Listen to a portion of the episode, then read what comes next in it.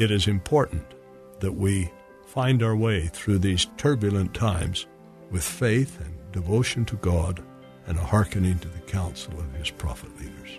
The first thing that we need to understand about living successfully through the times and seasons that we find ourselves is that we need to deepen our spirituality and understand that we are really in charge of ourselves and that we are making those decisions as leaders of ourselves, if you will, that will grow us and develop us in the right way or will lead us down the wrong path. If we hearken to the counsel of the living prophets who are our spiritual leaders, we find that ample training, ample encouragement, ample instruction has been given for decades on how to cope with the last days. Now, we may or may not have heeded it in the past, but it's never too late to heed it. We can begin now.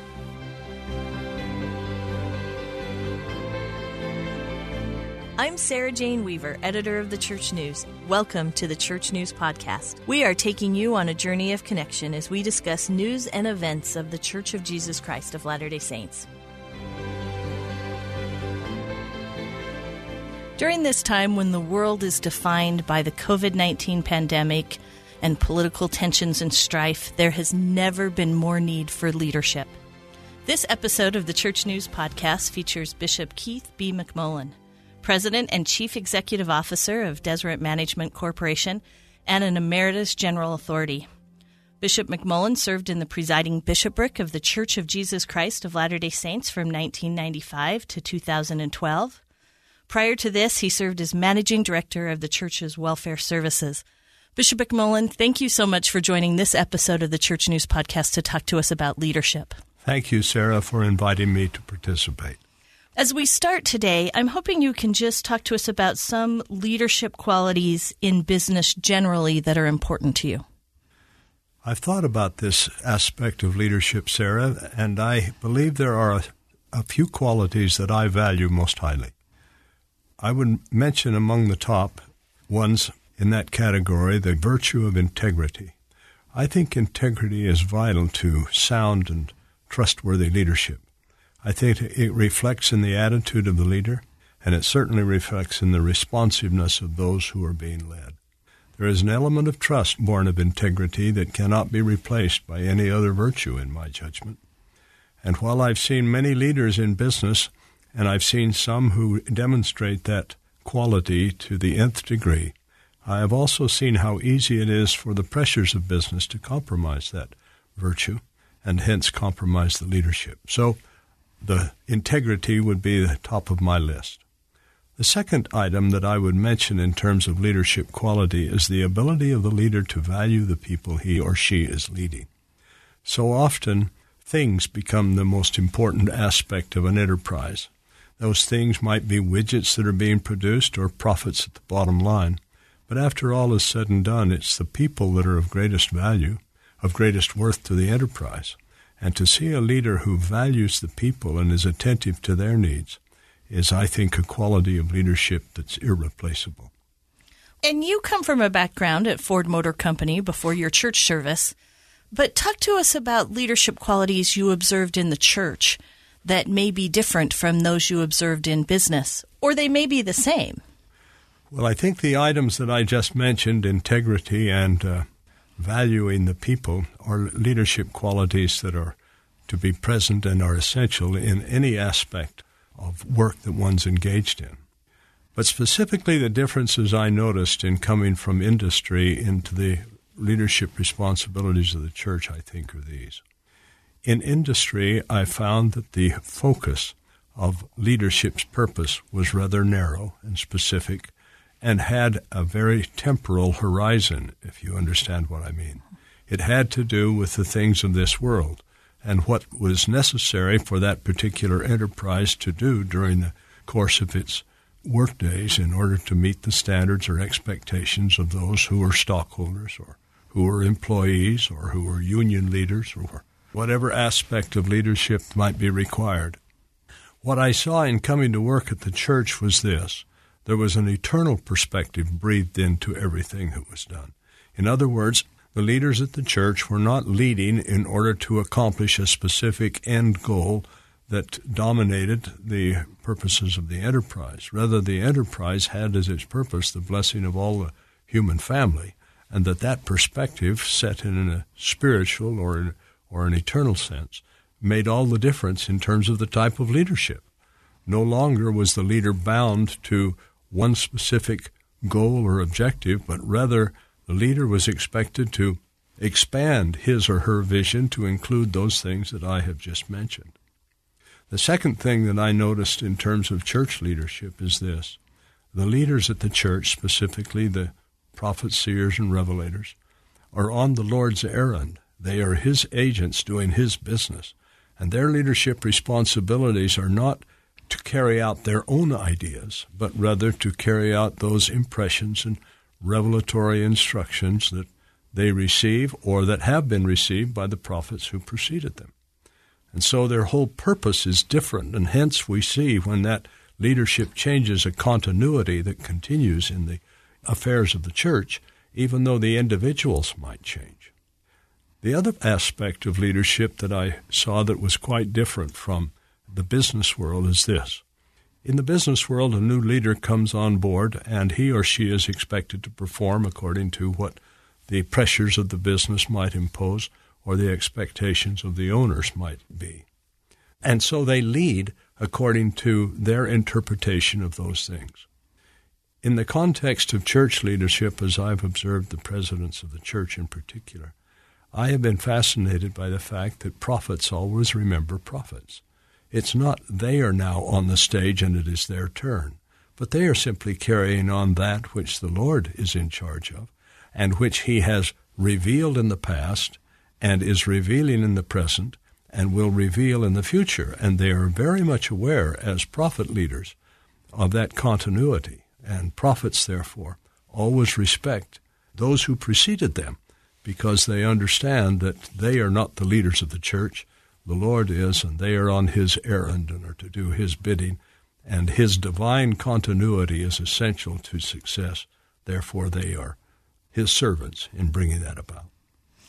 And the years you spent in the presiding bishopric had to be very instructional as you had this front row seat to the global work of the church, where today we have almost 17 million members in so many countries who need meeting houses and materials in so many different languages. What is it like to actually look at leadership from a global perspective? That's a very good question, and one that is unique in many ways to the church, unique in terms of the scope of the work, global as you have mentioned, and unique in terms of the purposes of the work, which purposes are the benefits and blessings of the members of the church. First of all, the scope. Fortunately, we have good people working in the church. They are outstanding leaders. They are devoted to the purposes that they have been entrusted with, and they understand that it is not their business. They are on the Lord's business, and so that makes all the difference in terms of the way they lead, the instructions they follow, and the instructions they give to others. You see a quality of leadership in these leaders that is different than in the leadership that one would see in a more business setting or worldly setting. Then in terms of what they do, the purposes of these leaders is held in common no matter where you are in the world, because all of those being affected are Heavenly Father's children, and He wants all of them blessed, and they all come with their own divine natures and gifts and abilities, and He is guiding them in their personal lives, and the church is supplementing and strengthening and helping them in the sacred endeavors that He is urging them to follow in their own souls. And so you see the people who are leading the affairs of the church constantly sensitive to how is this going to affect the work of the Lord in the lives of His children. And that brings an entirely different perspective to the work. Well, that actually is a really beautiful sentiment, because the basic unit of the church, as we all know, is the family.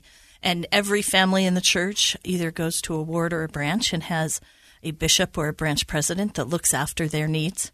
So if you don't mind, let's talk about leadership on the most local levels.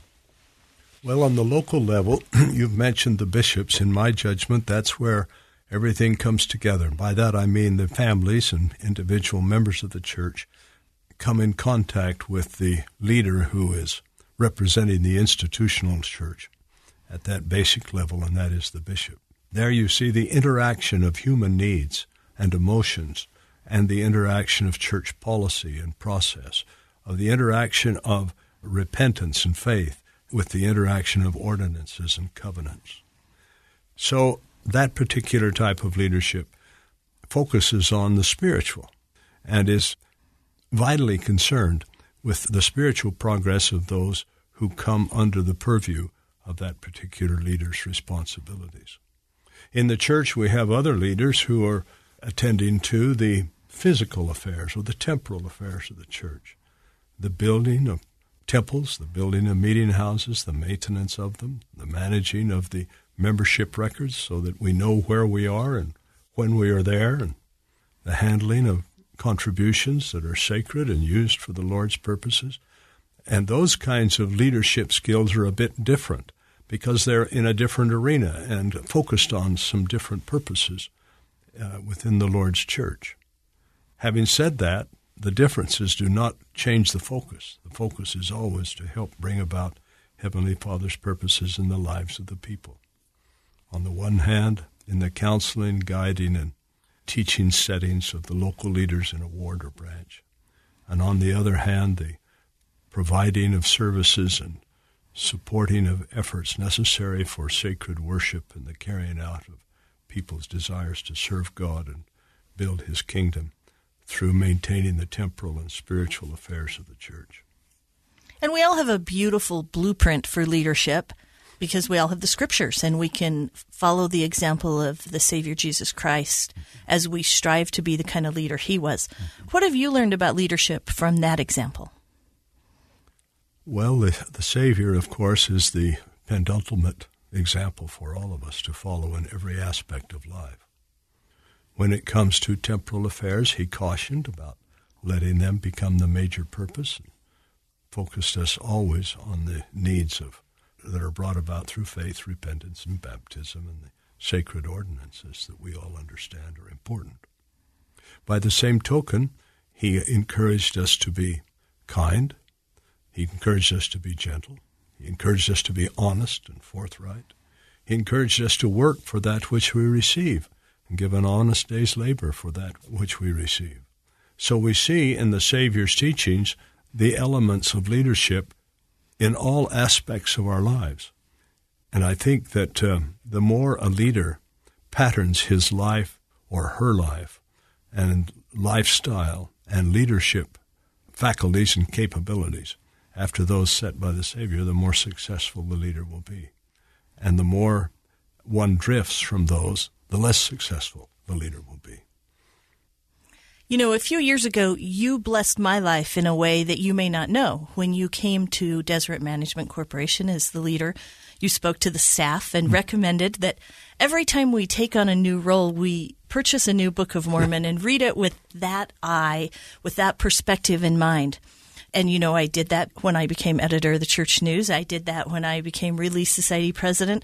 Just last month, I did it when I was called to teach 6 5-year-olds in my ward's primary. Mm-hmm. And it really is an interesting process to read the Book of Mormon with a very clear role or responsibility in mind. Can you talk more about that? Human beings are bound by certain mortal limitations. We talk a lot about dual tasking, but really the ability for a human being to focus on multiple things at the same time in the same way with the same degree of efficiency is quite constrained. The great benefit of the Book of Mormon is that it teaches us what we need to be and what we need to do in the context of what we have been entrusted with. And we therefore read the Scriptures at home and are typically impressed by our surroundings, the responsibilities of home and family, wife or husband and children, grandchildren, great-grandchildren. And as we look at the Scriptures, we receive what they have to offer, both in terms of instruction and in terms of inspiration, in the context of that focus. But to take that focus and translate it into teaching a group of 5-year-olds may not work quite as well. Nevertheless, those scriptures that we use at home, be they electronic or printed, are all marked up and underlined and otherwise annotated so as to reflect what we have learned in that particular setting, the home setting. When we move into a setting such as a teaching responsibility or an administrative responsibility or a new work assignment, to read the Book of Mormon in that context will then not only instruct but also inspire in the context of those newfound responsibilities. And it's much more edifying, much more enlightening, and much more broadening if we do so. So that's the reason why it is urged upon us, and I have found it to be so in my life, just as you have said, Sarah. Each time I look at the Scriptures in the context of the responsibilities that I have placed upon me or am confronted with, I find added inspiration tailored to the opportunities and challenges that are before me. And certainly as we look on all of the leadership opportunities that you have had and all of the good work you've done both in business and at the church, the time while you were head of welfare services and then when you were serving in the presiding bishopric, you had the opportunity to observe many prophets. And I'd like to just break that down and maybe have you share something you learned from each one of those church leaders. And we can go in chronological order and have you start with President Spencer W. Kimball. I became acquainted with President Kimball in a more work setting when I came to work with the church in 1975 and went into the church's welfare program, as you've mentioned. I was always deeply touched by his teachings and his leadership style and his vision. What I found in President Kimball was a man of unbounded love for others, irrespective of their circumstances or background. He was always one to reach out and embrace and encourage and lift. He could lift men and women higher than he even stood, but it was because he had a vision of what they could become, and he was most cognizant of the fact that he could build and lift people in the process. I also saw in President Kimball a need to move things, not just talk about things. Do it was, of course, one of his favorite urgings. But when one went in to visit with him about a particular initiative that might be under consideration and receive from the first presidency the nod to go ahead, and then 30 days later go back to this first presidency, even if this next time was on another subject, he would go back to the previous topic and ask, how much progress have you made? How many of those have you built? How many are now operating? And, of course, in that brief period of time, there was very little that could have been done. But nonetheless, he kept the focus on we need to move forward, not just approve and think about. I see that same quality in President Nelson, but expressed in a different way. He speaks of it in terms of hastening the work. I think President Kimball was the one who laid, in many ways, that groundwork for the hastening that we are now involved in. Yes, certainly he asked us all to lengthen our strides. Mm-hmm. Of course, his leadership was followed by President Ezra Taft Benson. Mm-hmm. President Benson was a superb administrator. He was a man of great faith. And he knew what he was responsible for as the president of the church. There was no equivocation. He was a man of love and tenderness. I never experienced anything other than that in his presence. But I also had the feeling that he was very earnest in the responsibilities that rested upon his shoulders. And he wanted things to move forward in accordance with the Lord's purposes without delay. And so he, too, was building on what President Kimball impressed upon me, but he had a different style. He was much more interested in administrative matters and how they were being carried out, in relationships with others. So I learned a great deal. Though my time with President Benson was somewhat brief, nonetheless, it was a very rewarding experience. And I think all of us wish we'd had more time with President Howard W. Hunter, who led the church from late 1994 to 1995. Indeed, President Hunter was a person who fostered confidence in the midst of calm.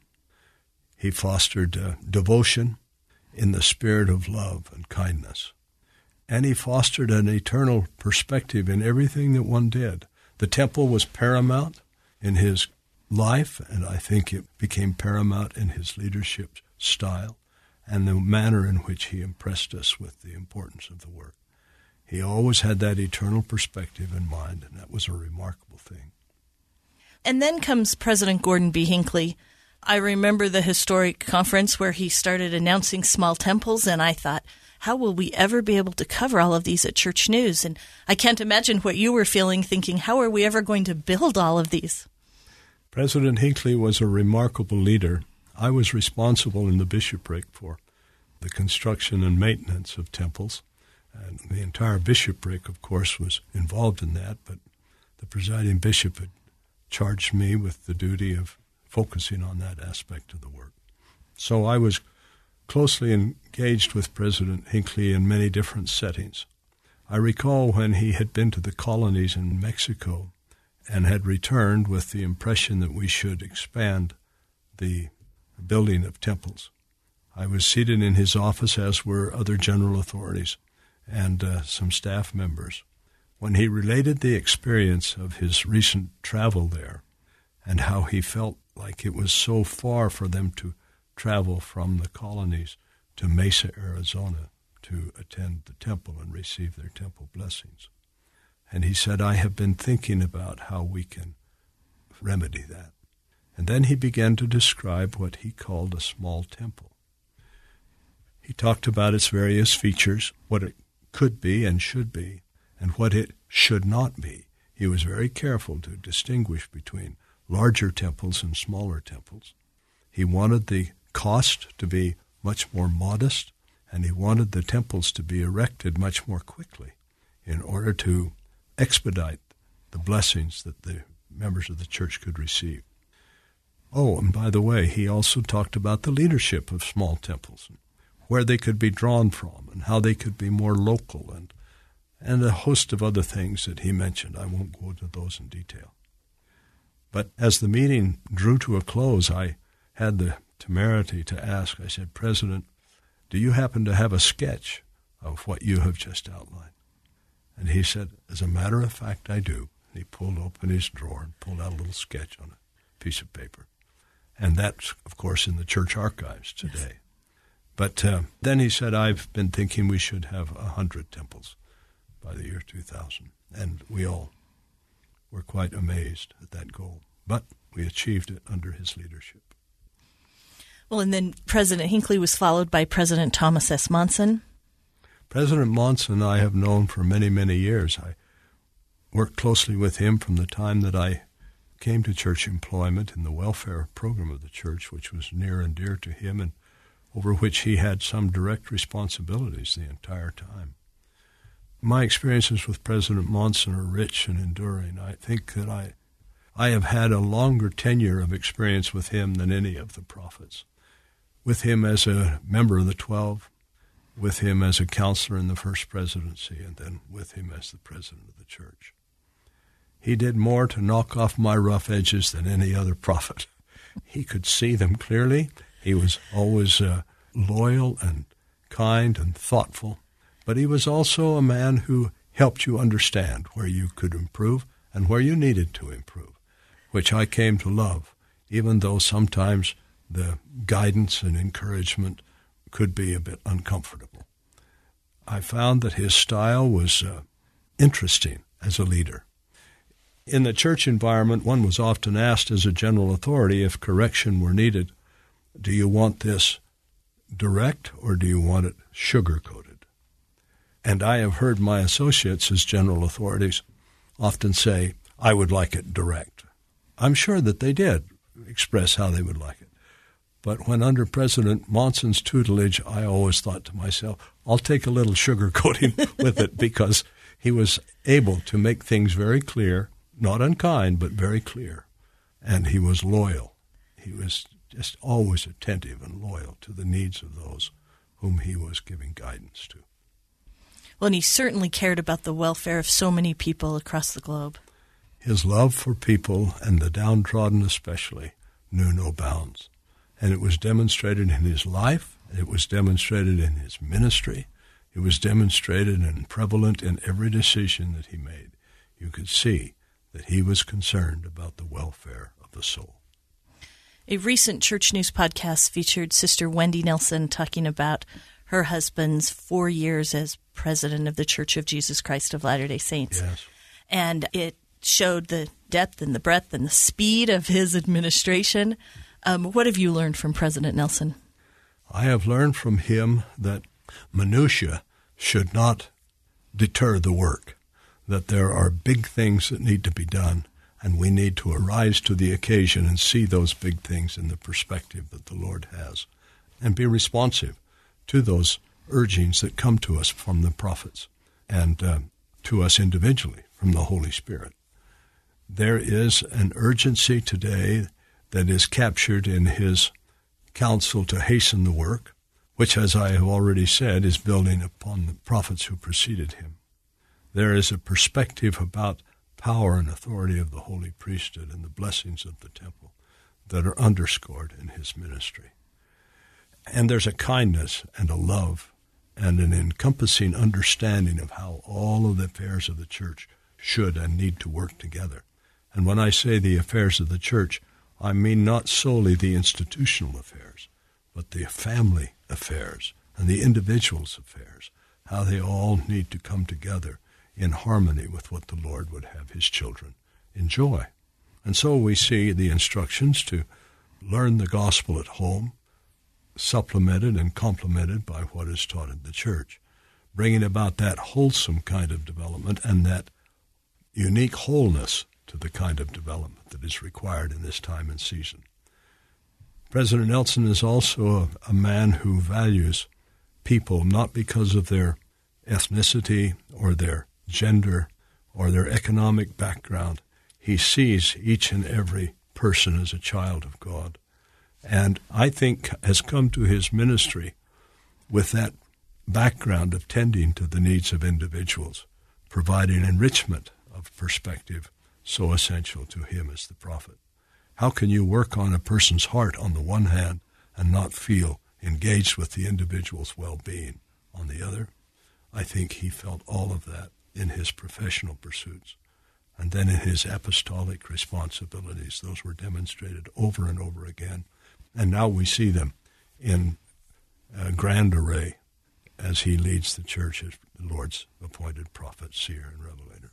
I think we've spoken so much about his ability to minister in the moment.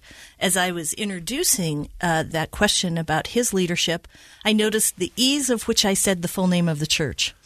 That has not always been the case. But the idea that he said, let's use the proper and full name of the church and ask everyone to do that, and that has happened in ways that I don't think anyone dreamed could have. That is indeed the case. I know that there have been numerous efforts to bring this about, but the time came when it had to be done, and the president of the church, President Nelson, that was one of his first undertakings, and it has succeeded. The name of the church is a sermon in and of itself for those who are attentive to it. The Savior named his church and asked that those who take upon themselves his name be bearers of that moniker, that they are members of the Church of Jesus Christ of Latter-day Saints. It has, I think, brought a renewed perspective of the importance of the kingdom of God on the earth, which the church is. By definition, it is the kingdom of God on the earth, and we need to be attentive to that God who named it and who is our Redeemer and Savior and who leads his church. Well, and in this time, sort of the end of the last days, there's so many hard things that we face. Certainly prophets have to do hard things. But all of us in our leadership also have to face hard things. It's easy to lead in good times. How do we step forward and lead in times that are not always good? I think that's a very important question. And the answer deserves probably more time than we are able to give it here today. But I think if we understand that we are our own leaders, that is, Sarah Weaver is the leader of her life, and I am the leader of my life. And if we go just a little step further, you are in charge of your world, and I am in charge of my world. The president of the church isn't. The Savior has given us, and Heavenly Father have given us, the agency, that we are agents and we can act accordingly. And so we have the opportunity, the blessing, and the challenge of being in charge of ourselves and being in charge of our immediate world, whether that world is defined by family or friends or whatever it happens to be. We are in charge of that. Because we are in charge of it, we can determine it, what happens, no matter the vicissitudes that may surround it. We can't turn back earthquakes, perhaps, but we can be prepared when the earthquake comes, prepared in faith, prepared in spiritual depth, and we can be prepared in physical things. We can follow what we have been counseled to do for many years, and we can be protected and preserved and able to carry on in our world, irrespective of the vicissitudes of life that may beset us.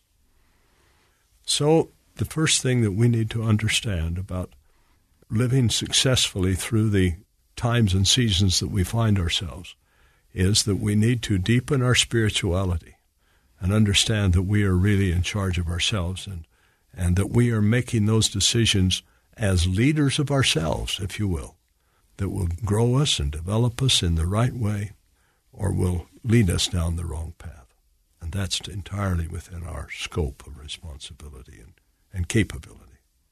And then, of course, if we hearken to the counsel of the living prophets who are our spiritual leaders, we find that ample training, ample encouragement, ample instruction has been given for decades on how to cope with the last days. Now, we may or may not have heeded it in the past, but it's never too late to heed it. We can begin now, and we can prepare ourselves to the extent we possibly can and have the faith that the Lord will magnify those preparations to our blessing as more difficult times beset us. It is important that we find our way through these turbulent times with faith and devotion to God and a hearkening to the counsel of his prophet leaders.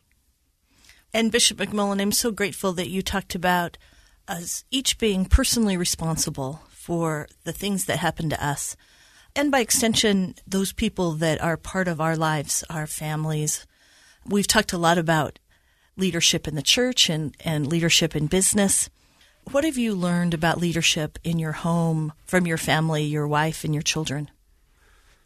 I have learned a number of things, and many I will not try to expand upon here, but I have learned the importance of listening to my wife. Her counsel is invaluable because the two of us have the responsibility for this family. And she is as entitled to the inspiration of heaven and the spiritual strength necessary for us to succeed as am I. So listening to my wife has been something that I have come to understand in a very personal way, and it has been a great blessing. Understanding that the needs of children begin with their birth, and even before their birth as your parents prepare for that sacred event, but they never stop until the parents are gone to the other side, and then they are on their own here. And perhaps they don't even end there, but that's where my perspective ends. The needs of children continue, but the way in which parents and children interact change. And the ability to change as the children grow older and assume their own responsibilities as leaders of their own families. And then being there to assist and interacting with the grandchildren and those whom your children have married and their family traditions. All of that is a growing experience that we go through. And I have learned that we have to be attentive to those changes and not assume that the way it was when the children were 5 is the way it needs to be when they're 35. And when the grandchildren come along, not to assume that they should be reared the way we reared our own children, but to trust that if we have done our part with our children, they will receive the revelation and inspiration needful to rear up our grandchildren in light and truth. So it's a learning experience in leadership that just continues. It never ends. Well, this has been a great learning experience today for me to have a few minutes to talk to you about leadership. We end each Church News podcast with the same question. We always give our guests the last word.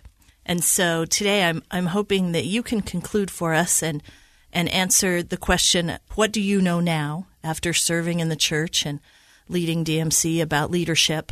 And we hope you'll also share your testimony of the Church of Jesus Christ of Latter-day Saints with us. Well, I'm 80-plus years old, and those years have brought about great changes in my life for the better and pointed out things that I yet need to improve upon going forward. I have learned that faith in the Lord Jesus Christ and the keeping of His commandments are paramount to happiness, and that anything that compromises those principles and practices will compromise one's happiness. And if one wants to be secure in life, have faith in the Lord and His teachings and act accordingly and keep His commandments, and He will always sustain us when we do. So that I'm absolutely certain of, because it has been demonstrated to me over and over again. I have come to appreciate the worth of the soul, whomever I am around. I don't know that I always demonstrate that as fully as I should, but I do appreciate the fact that each and every man and woman, boy and girl, of whatever background, has a spark of the divine and is the offspring of heavenly parents. I am grateful for that. I am grateful for a heavenly Father who has made that clear to us. And that relationship, if properly viewed, pushes aside biases and prejudices and intemperance and intolerance and all of the other things that can so easily beset us, and replaces those less honorable features of our mortal beings with love and kindness and gentleness, long-suffering and patience. If we don't have those virtues incorporated into our being, we're not becoming what Heavenly Father would have us become. And even more importantly, once we have them in our being, then we have the capability to bless others in like manner, and we lose that capability if we don't have those virtues in our own lives. Finally, my testimony of the Lord and His work has deepened immensely over the years.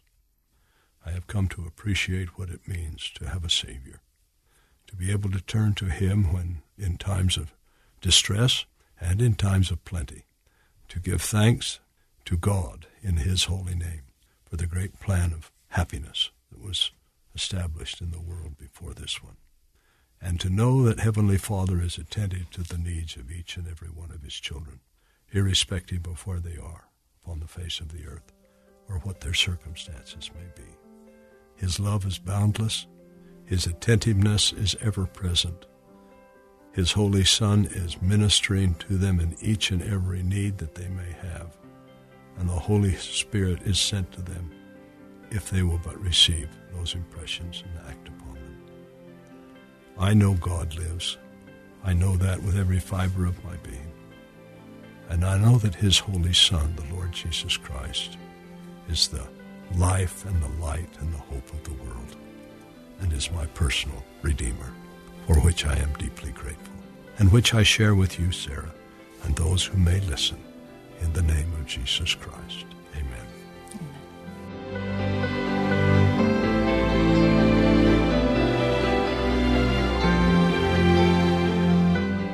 You have been listening to the Church News Podcast. I'm your host, Church News Editor Sarah Jane Weaver. I hope you have learned something today about the Church of Jesus Christ of Latter-day Saints by peering with me through the Church News window. Please remember to subscribe to this podcast, and if you enjoyed the messages we shared today, please make sure you share the podcast with others. Thanks to our guests, to my producer, Kellyanne Halverson, and others who make this podcast possible. Join us every week for a new episode. Find us on your favorite podcasting channel or with other news and updates about the church on thechurchnews.com.